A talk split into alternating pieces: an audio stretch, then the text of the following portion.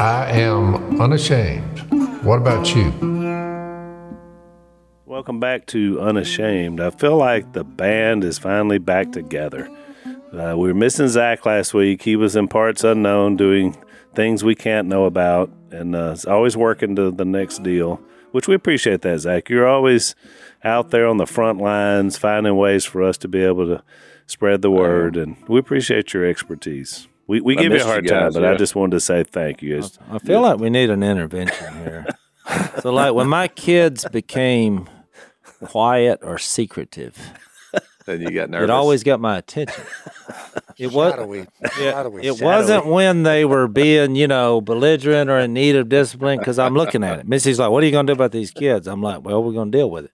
But when they get quiet, or you're not seeing them, then I'm like, what, what, what are they up to? So to? every time I would see them after a long period, I would always say the same thing. I said, I got a question for you. I haven't been seeing you around. You're like the person at church when the guys all of a sudden they show up. You're like, where where have you been? So I would ask the same question. I said, Now look, I hadn't been seeing you. So just go ahead and tell me, have you been up to anything illegal or immoral? Can you answer that question, Zach, with, with full moral clarity? You're getting hot under the collar here, man. I, yeah, my technique is you say, uh, uh, you, you don't tell them anything. You just say, all right, tell me all about it. And they're like, what do you mean? Well, Because they're you know not what I sure mean. what you know. Yeah, they don't know. And I, and I I'm just saying, you, you know, times. you know what I'm talking about. You know about. what that Just means? go Zach? That means you've worked with a lot of college kids through the years. Oh, yeah. That that actually happened with my oldest son. I was like, Zachary is is in a with a group that's uh, in the little book of Titus. It's interesting that eight times in a three chapter book, Yeah. eight times during that deal, it says, one who loves what is good. That that's number one. There's a group that was a member of the kingdom.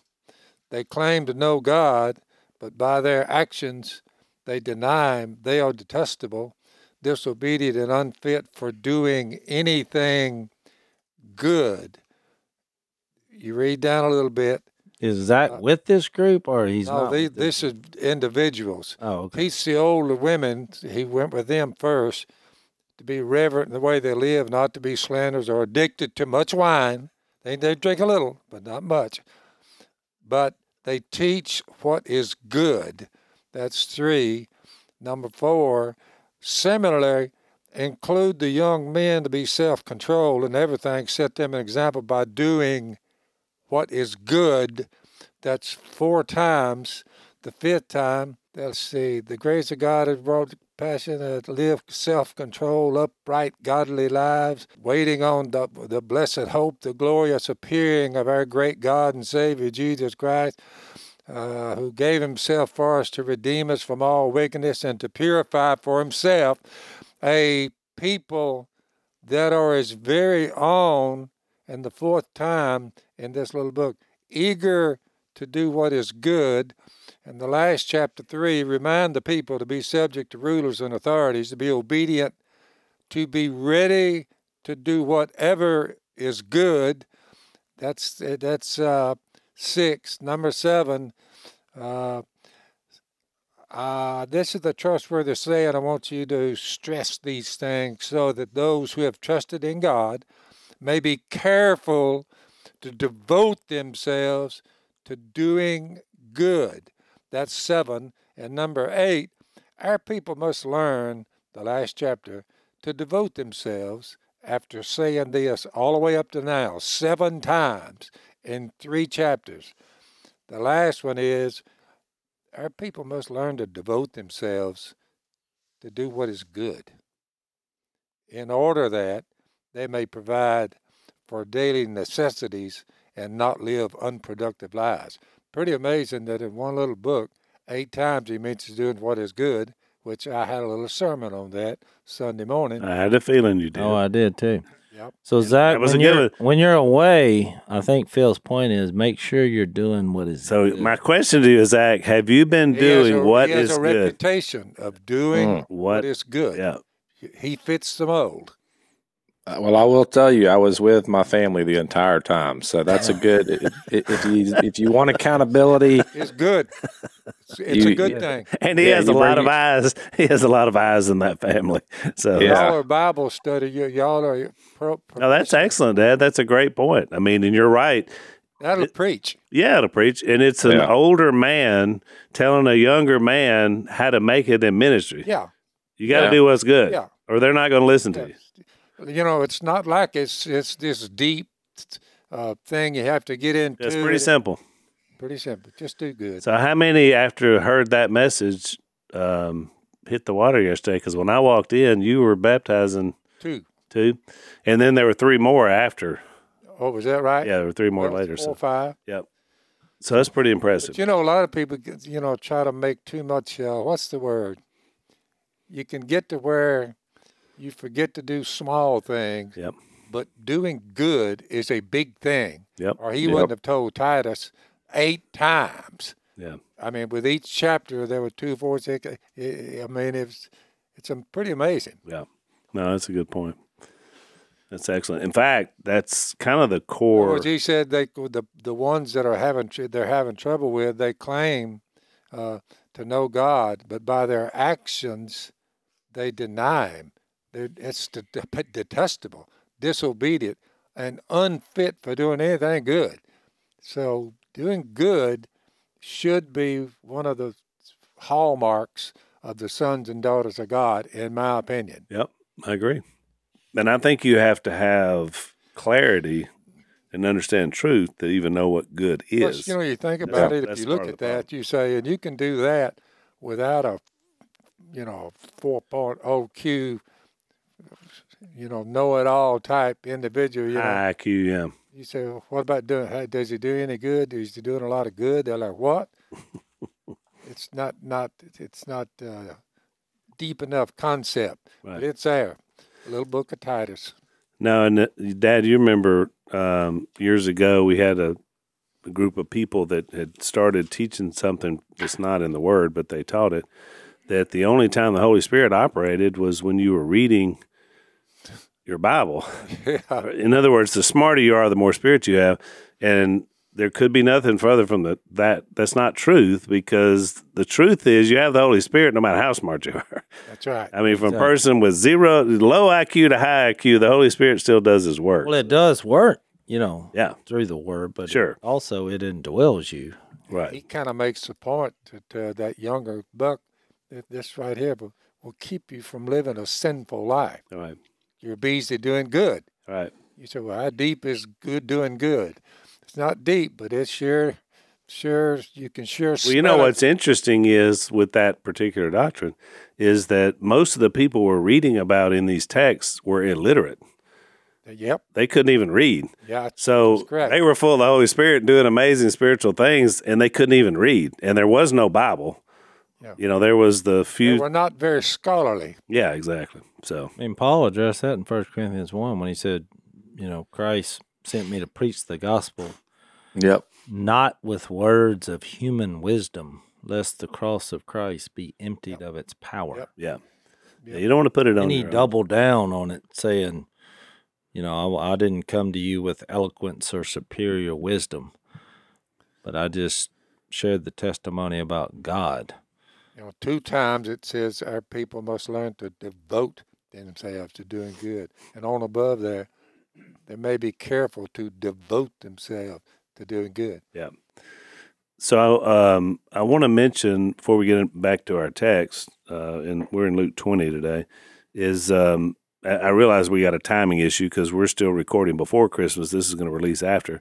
But I, last night's the first night I've been able to watch your Christmas special Oh, yeah. for Duck Family Treasure, and it was outstanding. I mean, it was as good as any episode of our other duck show that we did.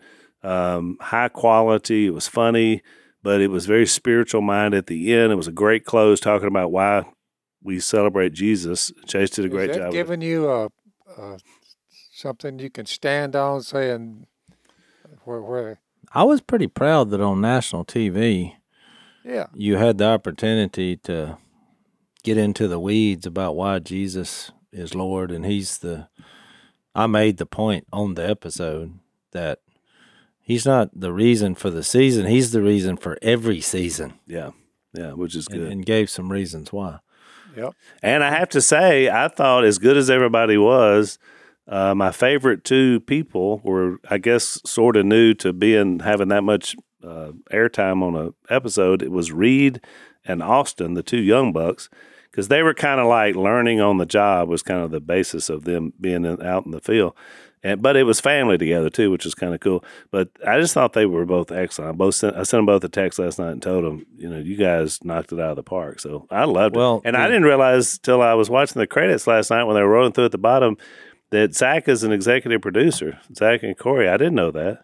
Yeah, it'd be hard to know that. Yeah. Uh, I was surprised that kind of material would wind up on television. yeah, I was I was proud of it. So Zach, you're right there. You're right there with the. Well, I think Zach kind of helped the deal happen with Yeah. the show, and then we never saw him again. But you know, it Is was that- something. Is that the way it works? Uh, Sometimes gotta you're have just it. an executive in, in producer this case, you it did. I, you got to remember this thing started because I, I, I, I saw you. all Jase, you remember how this started? You were Yeah, you were on I've a pod, told it was this, on this yeah. podcast. It was on the Unashamed podcast. Yeah, and I- Unashamed and Nation him and, made it him happen. and Jeff were talking, and I was like, "That's a show." And he's like, "Well, you you- if you get the get the votes, we had the whole thing that happened." Yep. Um, and then I pitched it to Fox, and we ended up bringing in another production partner. And um, but Jase has kind of done most of the heavy lifting on. Yeah, A lot when of it, it. and that's obvious. In our culture, that what they were doing made more sense than ninety percent of what you see come and go on television shows. I mean, Yeah. Some of them are just downright pathetic. well, Yeah. the and the showrunner is deserves a lot of credit. She's Her- Her name's Jenna. She's a believer and just awesome. I loved her on the other on our first show, and back then she was just a PA, I guess, or something. I don't know what she did. Oh, she's A, So when will you know about the ebb and flow on what people are kind of thinking last night? you Do they have know. I don't know. of- I don't know if you'll ever know, but I don't know. It's a different world with That- all that. I mean, it really is. It's hard to measure success of something anymore like you used to could because this is a digital platform show. It happened to be on a network last night, but exactly. you know, it's, it's hard to say. But the reason I brought that up, Zach, about that is because I wanted our audience to know we, we poke a lot of fun at you when you're not here, but you got a lot of uh, irons in the fire, as they say. And that's a perfect example of one that's worked out really well. I mean, it's it's they really weren't good. afraid, you know, to do things like throw biscuits to one another. Yeah. no, it's fun. It's a fun show. It's good, clean fun, and so uh, yeah, I was proud of it. I think. So for those good. who didn't get to see the episode, what give us the verdict on yeah, the we had the crawfish pie? We could- cliffhanger. Yeah. The crawfish pie. Now this is gonna be a shock to you. It was actually better than any crawfish pie I've ever eaten. because you just come in from No, I just think they, you know, took Kay's recipe and it was all like, will they pull it off? Will they not? You know, I was 50 50 at best. It was absolutely it looked fantastic. outstanding, and I loved. Look, the we ate both of those pies just right there. yeah, I mean, I looked around. which is not the- easy to do on a TV meal because we did it for Yeah. years. Couldn't Like- get off of it. Yeah. So she's got that. Which, by the way, I love the nod to mom. She did a little cameo with a little FaceTime cameo, and that meant a lot to me because that was very nostalgic. Like they were doing mom's recipe, and so they actually got her on the phone, which was cool. So it, it was. I hate to tell you this, it wasn't even planned. They just, you know, Missy was, the pressure was mounting.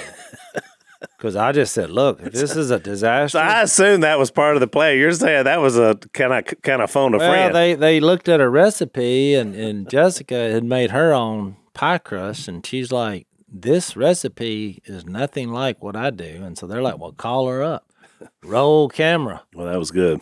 Yeah, so that, because you notice they only filmed it from our Yeah. perspective. Right, right, right. she answered. Now, the first time she answered, she just went off, started talking about, and they were like trying to get. They was like, "Okay, we're actually filming a." Because mom answers the phone in a story. Like it's like we we I just left you a minute ago, and let me pick that story up where I left off. That's the way when she when I call her, that's the way she starts. You're not believe your dad, and then she goes into the story, and I haven't even said hello, or we're not even into why I'm calling yet. So Well, last night when she called me after the episode, it, so I, she called me, but I, we, you know, we were had a lot of people over. We had a little viewing last watch night, party. so I had to call her back. Which she was on the phone with me when you called because she said, "Oh, there's Jase. I need to go." So and I- I was like, "Praise the Lord for Yeah. Jase." So I called her back, and when she answered, I said, "Well, what do you think about the episode?" And then she was like, "Oh, I cried all the way through it." Yeah, it was it was touching. It was great. Let's take a break.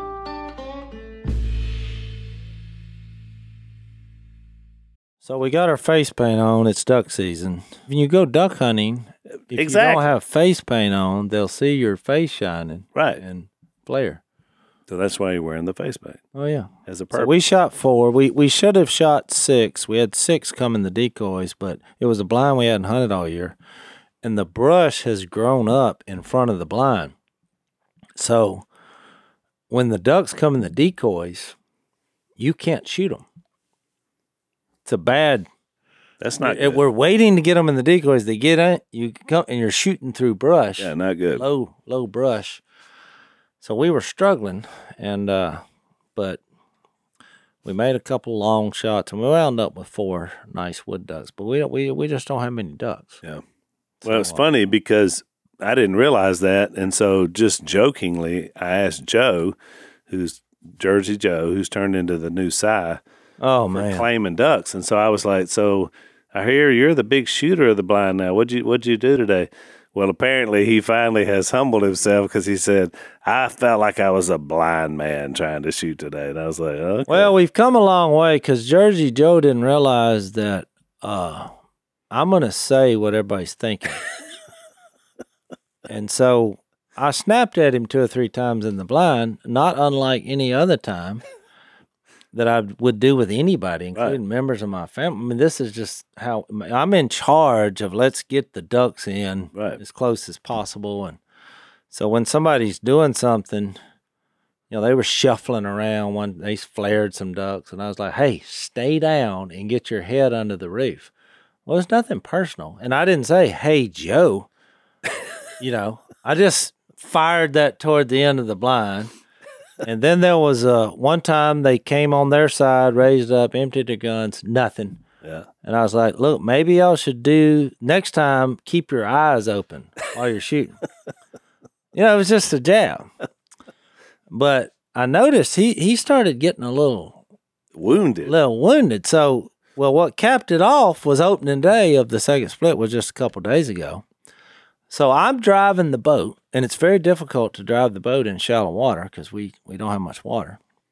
So me and Phil are in the back. I'm driving, and Phil's right beside me because Phil realizes you have to have an equal weight distribution to get this motor, the propeller down in the water where to go.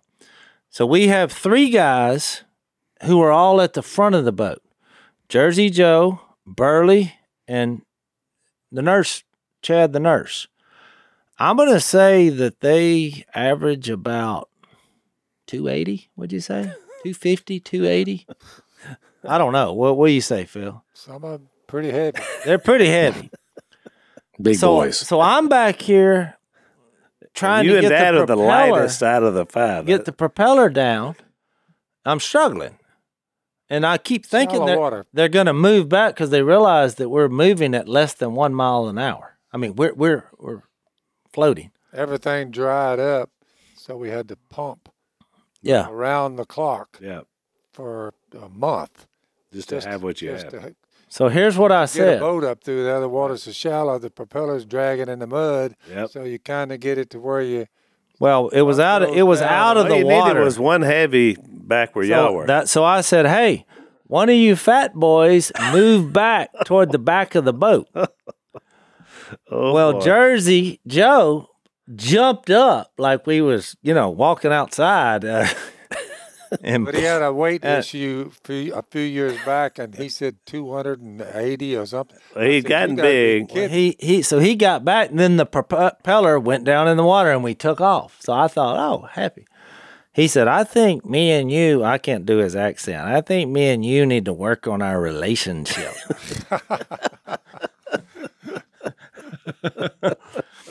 and I said, Well, at the time, I couldn't see who was who because of all the clothes, and all your heads are pointing the other way. So I thought Fat Boy might get your attention. and The I- good news and apparently it did. yeah, when when uh, the the reason Jersey just got rid of all of his stuff and sold sold his house and said we're going to Louisiana, and I listened to some dudes talking. I want to be like them. Yep. So he told his wife. That's why he came said, here. Uh, are you, kidding me? He, said- No, we're going to Louisiana. I mean, with everything we have, we're leaving and we're Yeah. going to Louisiana. We're getting out of town. so I Big find city life is not doing it for us. That's right. So I finally told him, I said, here's here's the deal. When we're duck hunting, we're buddies. I said we we challenge each other, we joke with each other. I said, but always remember, I'm unoffendable. And when we're duck hunting, you need to be the same way. That's right. I said, so remember this rule since we're working on our relationship. If I don't have a duck call in my hand or my Bible in my hand, I'm just kidding. I said, I just made a joke here. And I figured that if you're over 250, if you don't, if you're offended that I'm calling you a fat boy, that's on you. Yeah. You're, you're, you're fat. so now, You didn't say, "Hey, you morbidly obese people." no, up I just, you just said "fat boy," I- which yeah. I said if I'd have been up there, I'd have popped in the back. I wouldn't have I said because y'all weren't paying attention to the struggle either. So I was doing it to try to get your attention. I wanted to make you you mad because y'all are not being concerned that if we, at this rate we will not be home before dark. so he said, "Well, now that I know that, it all makes sense." I said, "Well, see, yeah, I love it. Leave everything at the boathouse. It's just Yeah. it's leave it all there. good, clean." I, and then I made a point that we're too sensitive in our world now. I was like, That's right. getting their That is feelings true. hurt," you know, and I was like, "I'm just kidding." Yeah. And you can dish it out on me as much as you want. Yeah. Because I can take it, buddy. That's right. No, you're right, and that's why we talked about this when we had the comedian on a few podcasts back. Self-deprecation is the key to everything. I mean, you have to just be honest about who you are. It's like when I get go to New York. We used to go to New York a lot, and it's a, oh, you're going to shop for some clothes. I was like, I looked in two stores in New York and realized there's no fat people here. I mean, I, I don't guess because they're not selling clothes for anything but super skinny people. So fat boys like me idle up in New York. So you have to be able to look at it. I like it. Let's take another break.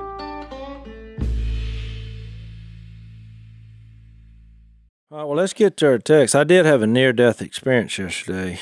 And uh, so it's at times that, that, you know, like that, you get clarity and realize the resurrection is real. So I had a moment. I had a response after your sermon yesterday. So the near death was after my sermon. After your sermon. I talked about being kingdom ready in my sermon at the end of it. So my wife said, uh, "Will you go get Karina from the airport today? Because all the family's coming in. You know, it's just nearing Christmas." I was like, "Sure." So she said that when we woke up yesterday, because I didn't. We didn't go duck hunting. We were we were on the You had the Fox and Friends. yeah Fox and Friends show. Well, I assumed that at some point during the day she was going to let me know what time I was supposed to go do that because she had a young girl uh, at our house, uh, you know, from a broken home. She was just trying to mentor, you know, and uh, my wife's good at stuff like that. And so they're, you know, they're sitting there wrapping presents and talking, having a Bible study. I mean, it was all good stuff. And then she was like, Jase. I said, What? She said, Karina just landed at the airport. Of course, we were, I was like, Great. How would I have known that? She said, I asked you this morning if you would go get her. I was like, Well, you never said what time. I just figured you'd say, Hey, she'd be landing. She was like, You you gotta go get her. So I got my truck, took off. Like Karina was going to have a problem waiting 10 minutes at the airport. Well, it right. took her a month to get out of her own country. So I'm on the interstate, and you know where the uh, Civic Center is. You're up on a, it's like a bridge. Yeah. There's no way to get off. You know, It's not like and a bridge. It Tra- is a bridge. Yeah, it's a bridge, but it's a long bridge. It's like an overpass With a lot of people coming on and getting off. It's, it's pretty it's very narrow. dangerous. Yeah. And the traffic was heavy. So Yep. there's no, I wasn't hurriedly getting there because it, I could only bumper to bumper. So I'm there, and all of a sudden, this 18 wheeler, I'm almost to his cab, and it just starts coming over into my lane. And I'm, I'm, I start moving over. Well, then I blow the horn. He just keeps coming, and then he just hit me. And but we, you know, it, it just. It's like if the, I think if there hadn't been too many cars there, and um, he started bumping it, it was like I was in a NASCAR race. And every time he would hit me, it would, you know, my, my truck was, and I'm just laying on the horn. And then he finally started eat, but he was he was squeezing me up against the railing. Yeah. Of course, I didn't think it was that bad. and I didn't think, hey, maybe I should get his license plate if there's any damage. But you can, you know, when I picked her up, I realized, you know, he had scratched my truck up pretty good just with uh-huh. the bumping and the grinding. But You But- might should have read one of those billboards that says, "Oh, so and so. But in the moment, you know, in the five seconds that I was bouncing up against his rig and this rail, I thought I could possibly die. This is how people you, get you know, killed. Because I, I I tried to slow down, but there was somebody right behind me, and, Yeah. I, they, and of course they're in a smaller car. They were hugging the rail too, but this guy just who knows what? Probably on his phone or whatever. But I'm just. All my frustrations and near death experiences going through that car horn. And so when I got up next side of him, you know, I was trying to look who it was, and he turned his head. You know, like, I don't want you to see me. I just bah, back on the horn, you know. But then it made me think, boy, I'm glad I'm in on the resurrection because Yeah, you know there was happen. literally nothing I could do. There was nowhere to go, and he did a bunch of damage to my truck. And you know, I just thought, well, I'm gonna use it for the Lord. So That's pretty funny. I was going to say, he may have been listening to our podcast because a lot of guys on the roads do. I, I meet a lot of truckers that listen. So who knows? If you're listening, you did that. I know you didn't mean to. repent. Repent. Hmm. Get ready for the kingdom. So we're in Luke chapter 20, Zach. Since you hadn't been with us for a, a time, But give your outline. Oh, so Al preached yesterday, and you basically went through. Did you start in 20? I started in 19. Al went 19, 20, 21. Yeah.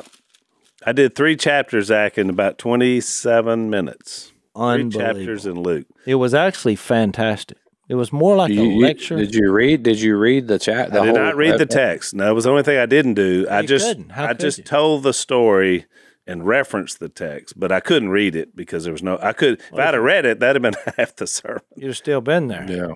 So I- what I did was, is I left it up to the people to read the whole text. I just gave a massive overview of what we've been talking about on this podcast, and I did it in one sermon. And it was my own fault. Like Jase is right, it was kind of poor planning to have to get down that much text in a sermon series. Yeah. But you know, we're at the end of the year and the end of the book.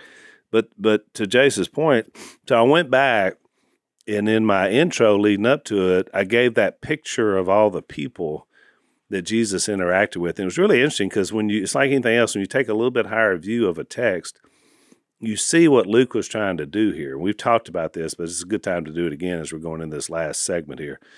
Is all those people that he was interacting with, even including the rich young ruler, it was all about the way the kingdom life was going to be. And it was usually people that it was, remember, it was little kids, it was uh, the blind guy, Zacchaeus. Most of them were people that just basically said, you know, this is the guy. And except for one who then couldn't get past his own success, you know, which is kind of interesting to then embrace the kingdom because he liked this life, what he had accomplished better, which then leads to the big triumphal entry, which we've talked about. And this was a huge moment because this is the king recognizing. So I read a bunch of text that we've shared on the podcast, all those prophecies that pointed to this moment. This was a huge moment. And and we we have you don't you don't have to oversell it. I mean, it's big. And Jase made the point in past podcasts that when Jesus orchestrates the way something's going to look to the level he did for that entry, that meant this was a big deal. Yeah, but it was. But I kind of flipped it because we talked about it. It was not really a triumphal entry as much as it was a very humble. You know what hit me that we didn't talk about on the podcast when you were talking about that is that I'm sure it was funny looking.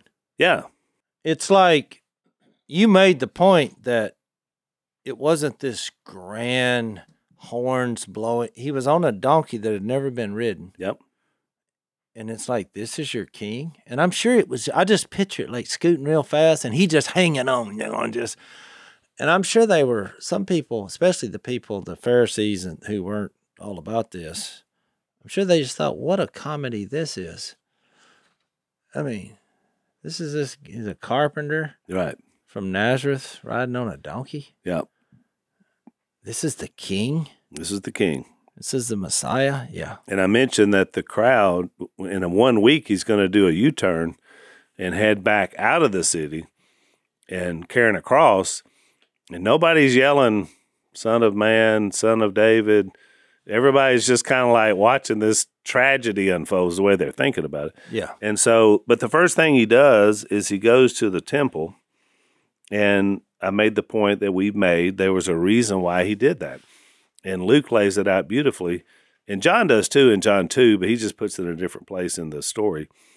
But the whole idea was is he's going to reclaim his house.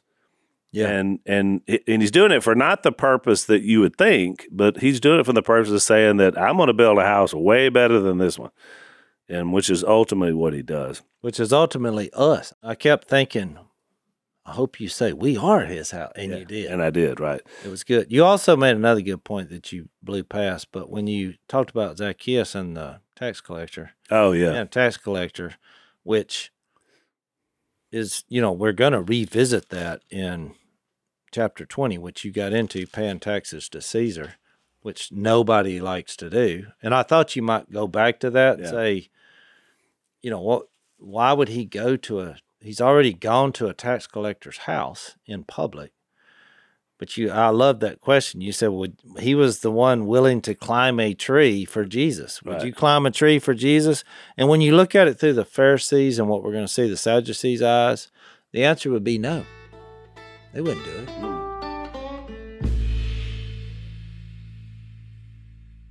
So I read that text that says, "Unless we become like little children, we will not receive the kingdom of heaven." I read that, and I had never thought about that before either. That Zacchaeus was like a kid.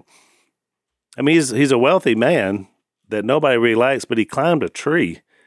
I mean, what what man climbs a tree just to see another man? But it, but then I asked the audience, collector. yeah, I asked the audience, "Would you climb a tree?" Yeah, it was a And somebody said, "Yes."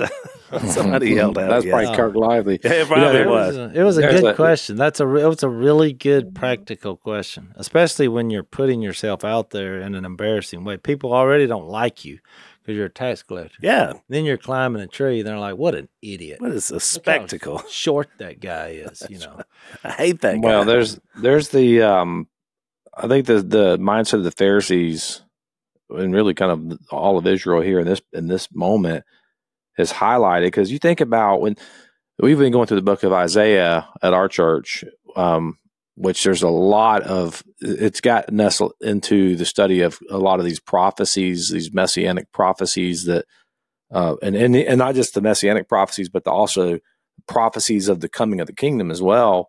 And the this triumphal entry is prophesied in Zechariah chapter nine, and and so there's this whole idea that the prophets from the old had all pointed to what Jesus is doing here, and not just the coming of the Messiah for the forgiveness of sins, which that's part of it, but also the coming of the Messiah for the establishment of the kingdom, the coming of the King. He is Savior, but he's also King, Priest, Prophet. I mean, he's all of it and and all of this is coming to this fruition here and i think that what nobody got at least a lot of the pharisees they didn't understand how from the beginning god's desire was for the nations. It wasn't just for a particular group of people it was for all people. And so you see it when he goes into um, the temple and he says which i don't think it's an accident that that's the first place that he went. Nope. he goes into the temple and he began to drive those out who were selling, saying to them, It is written, "And my house shall be a house of prayer, but you have made it a, a, rob, a robber robber's den." Um, in other parts of other gospels, when uh, it says that you've made uh, the actual the actual phrase here is, it, "It is written, my house shall be a house of prayer for the nations." That's actually what he's quoting. Uh, he's, Yeah. The quote, the real quote is, "It's a house of prayer for the nations." And so you go all the way back to like a prophet like Isaiah, and you could go to any of the prophets, but Isaiah is a, a great one to look at. Um, in the second chapter of Isaiah, he builds this vision of a, a, a mountain, Temple Mountain. You know, Zion, Zion, uh, the the temple was on a mountain, and this and this this new temple that sits on on top of a mountain. And the vision that Isaiah uh, paints is that all the nations are coming up this hill to the top to worship the one true God. Which is, by the way, what uh, what he is laying the seed for here is that vision that was prophesied about. He's these guys, these New Testament writers, and Jesus himself. What what they're accomplishing is they're actually explaining what was the vision the entire time in the Old Testament that was going to be fulfilled here. That there would be a new temple established, the the one that you've turned into a den of robbers like that's coming down. That's what he's going to tell us on the Mount of Olives, you know, very soon after this. That temple's coming down, and then and then God's going to re- uh, establish a new temple, which is going to be Jesus Christ Himself as the cornerstone. And then we're there's lit. We are the we we're it. We're the temple. We're being built upon Him. So I Yep. think it's this incredible like moment here. This is not just you know, we don't just get nuggets of, of wisdom and, and values out of this text. This is actually a picture and an explanation of God's full scheme of redemption. I mean, this is it. He is painting that picture. I made the point, Zach, that just like he cleaned out that temple of hypocrisy, um, you know, thieves, liars, double minded people, uh, just like he did that is what happens to us when we embrace Christ and become Christians is he cleans out that stuff in us too by putting the Holy Spirit in us.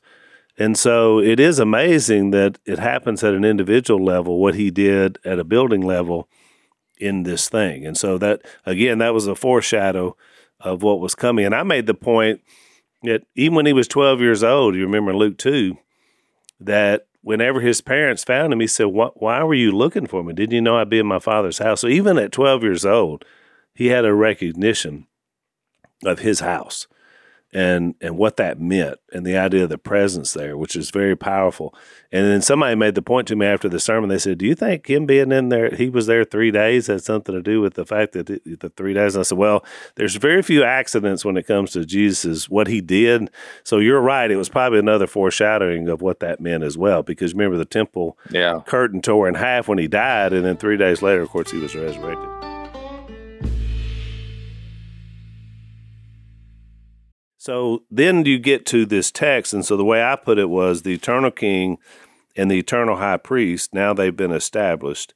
He's going to sit down and hold court at the temple because he's going to teach seven different messages in Luke 20 and 21, which is what we'll spend the next few podcasts talking about. And we started into the first one, the, the last podcast, which is Luke 21 through 8, um, which is them questioning his authority. And then he comes back the next section and talks about the tenants. He tells another parable, and then he talks about Caesar and the what that means about the paying taxes, which I talked a little bit about yesterday in my lesson. And then really interesting one that I, I would have loved to have gotten into, but I had no time yesterday in Luke 20, 27 through 39 was about focusing on eternal relationships because they questioned him about marriage and the resurrection. And these were the Sadducees on that one. Yeah. And I did make a point yesterday. I just want to say this because a guy texted me afterwards and he quoted what I said. And he said, Man, did I need to hear that? Because he's having some marriage problems. When I, I said, just at a practical level, when Lisa and I understood and became brother and sister over husband and wife, our marriage changed for the better. And I was making the Yeah. point that spiritual life elevates you in a marriage relationship. And Jase talks a lot about this with his relationship with Missy. And that's so true the and I think that's the ultimate point he makes about this life and the next one. But anyway, we'll talk about that when we get there. Uh, then the fifth, the fourth one, fifth one was he abhors hypocrisy, which that's when he gets into the elites and what they were all about. Uh, he, the little widow that gave everything, he talked about her because he just observed it at the temple. And then the last one is when he gives a clear picture of this destruction of Jerusalem, which is going to happen in their lifetime. And he basically says you got to be ready. And so that's kind of how I close my sermon. But that was my sermon yesterday.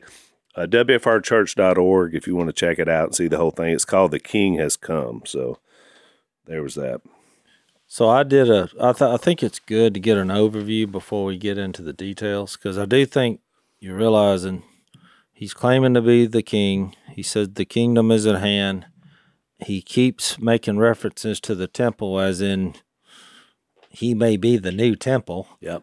Where heaven and earth intersect, God and people meet. Which here's a human saying he's the son of God, so it makes sense so they start questioning his authority. What you know, I, I've been studying a lot of history because if you kind of know what was going on then, some of this makes more sense. Uh, and I'm not sure where I got this, but 20 years before, 20 or so years before Jesus does this, there was a guy named Judas the Galilean, and his platform was he refused to pay the head tax of Caesar, which is what we're going to get into that conversation in chapter 20, verse 20 through uh, 26.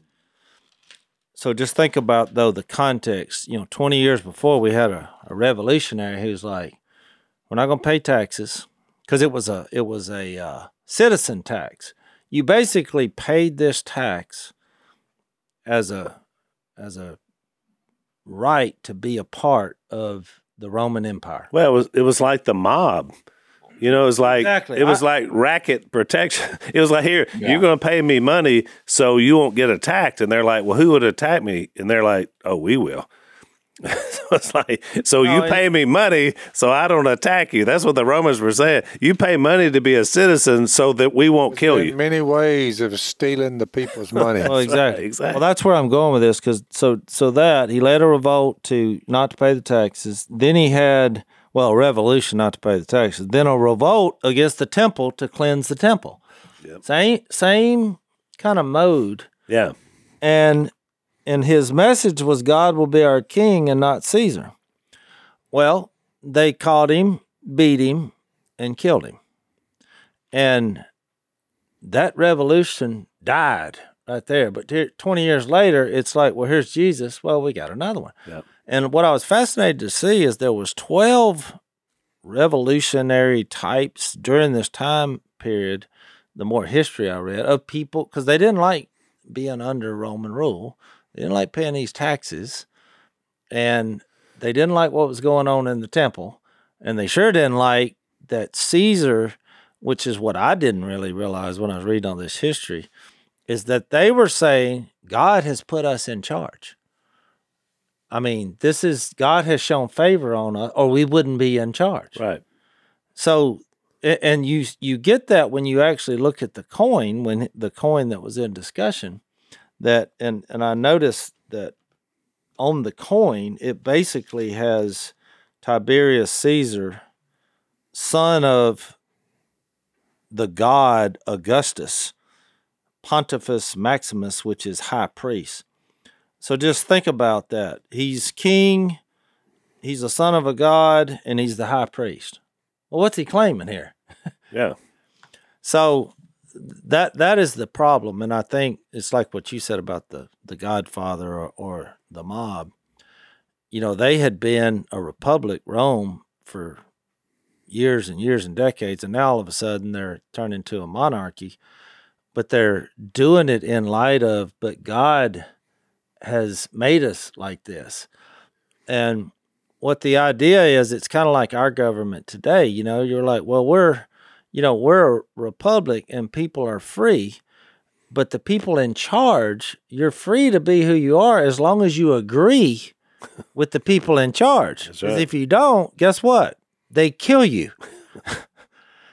and uh, and that that's kind of how this this works because then they they say we should be in charge. God has put us in charge to do good things, and it's kind of like you made about the the mob.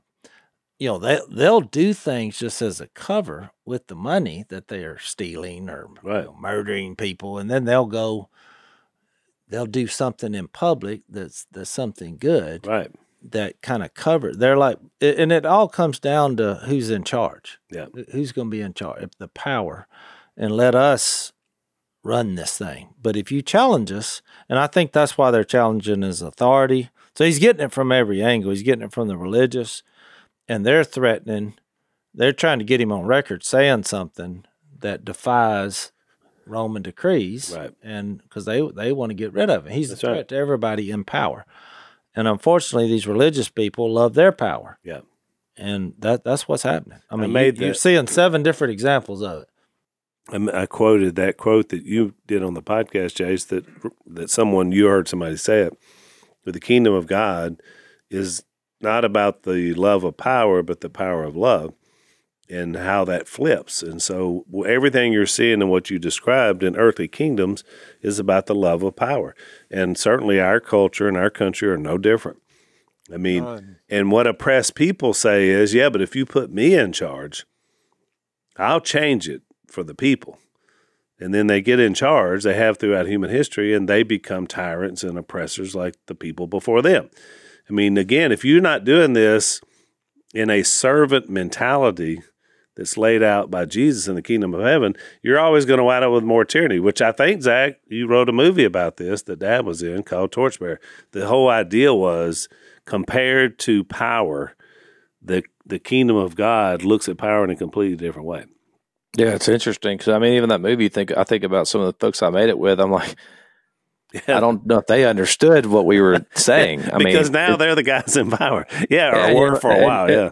but you're like, you know, it's almost like the, you you see the the philosophy emerges. Like you think, oh well, we, when we get in power, we're going to be, we're not going to be like the other guys. No, but but you are. And I think one of the things that like classical, it's called classical liberalism, which is now called, I guess, conservatism, if that's even a thing anymore. But it's the idea is that you you really take into account the depravity of man. You know, you take into account that that you know Lord Acton said that uh, power tends to corrupt, and absolute power corrupts absolutely. So it's you take this into account. The only difference, the only caveat to that statement is is Jesus, or, or you know the the God of, of of the Bible, you know the the triune God who is absolute power and is absolutely uncorruptible. And that's what you see though displayed in, in the gospel. That's what you see displayed in and Jesus himself and this idea that that the God who has all the power, the one who creates the cosmos, the one who speaks it into existence is so much bigger than we could ever comprehend.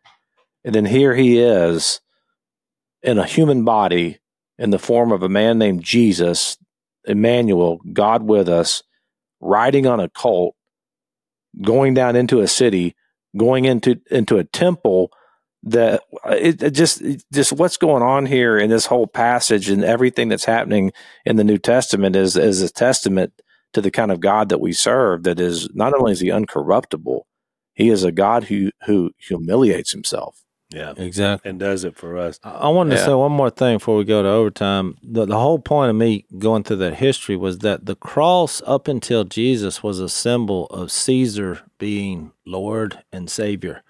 Because if you defy him, you're dead. That's why they hung people on crosses. They said, You don't cross us. Yeah. This is what happens. But Jesus took that and made it into a love story. And, and, and I think you see years later when Paul and all his writings saying that Jesus is our Lord and Savior, and then he talks about his love that he had on the cross. And that's ultimately how Jesus defeated them really at their own power struggle. Yeah. Which is ironic about the triumphal entry. It was actually the one of the cross that caused us to triumph. But Yeah. we'll talk about that in our overtime segment. We're out of time. Uh, blazetv.com slash unashamed is where you can go for that. We'll see you there. Thanks for listening to the Unashamed podcast. Help us out by rating us on iTunes.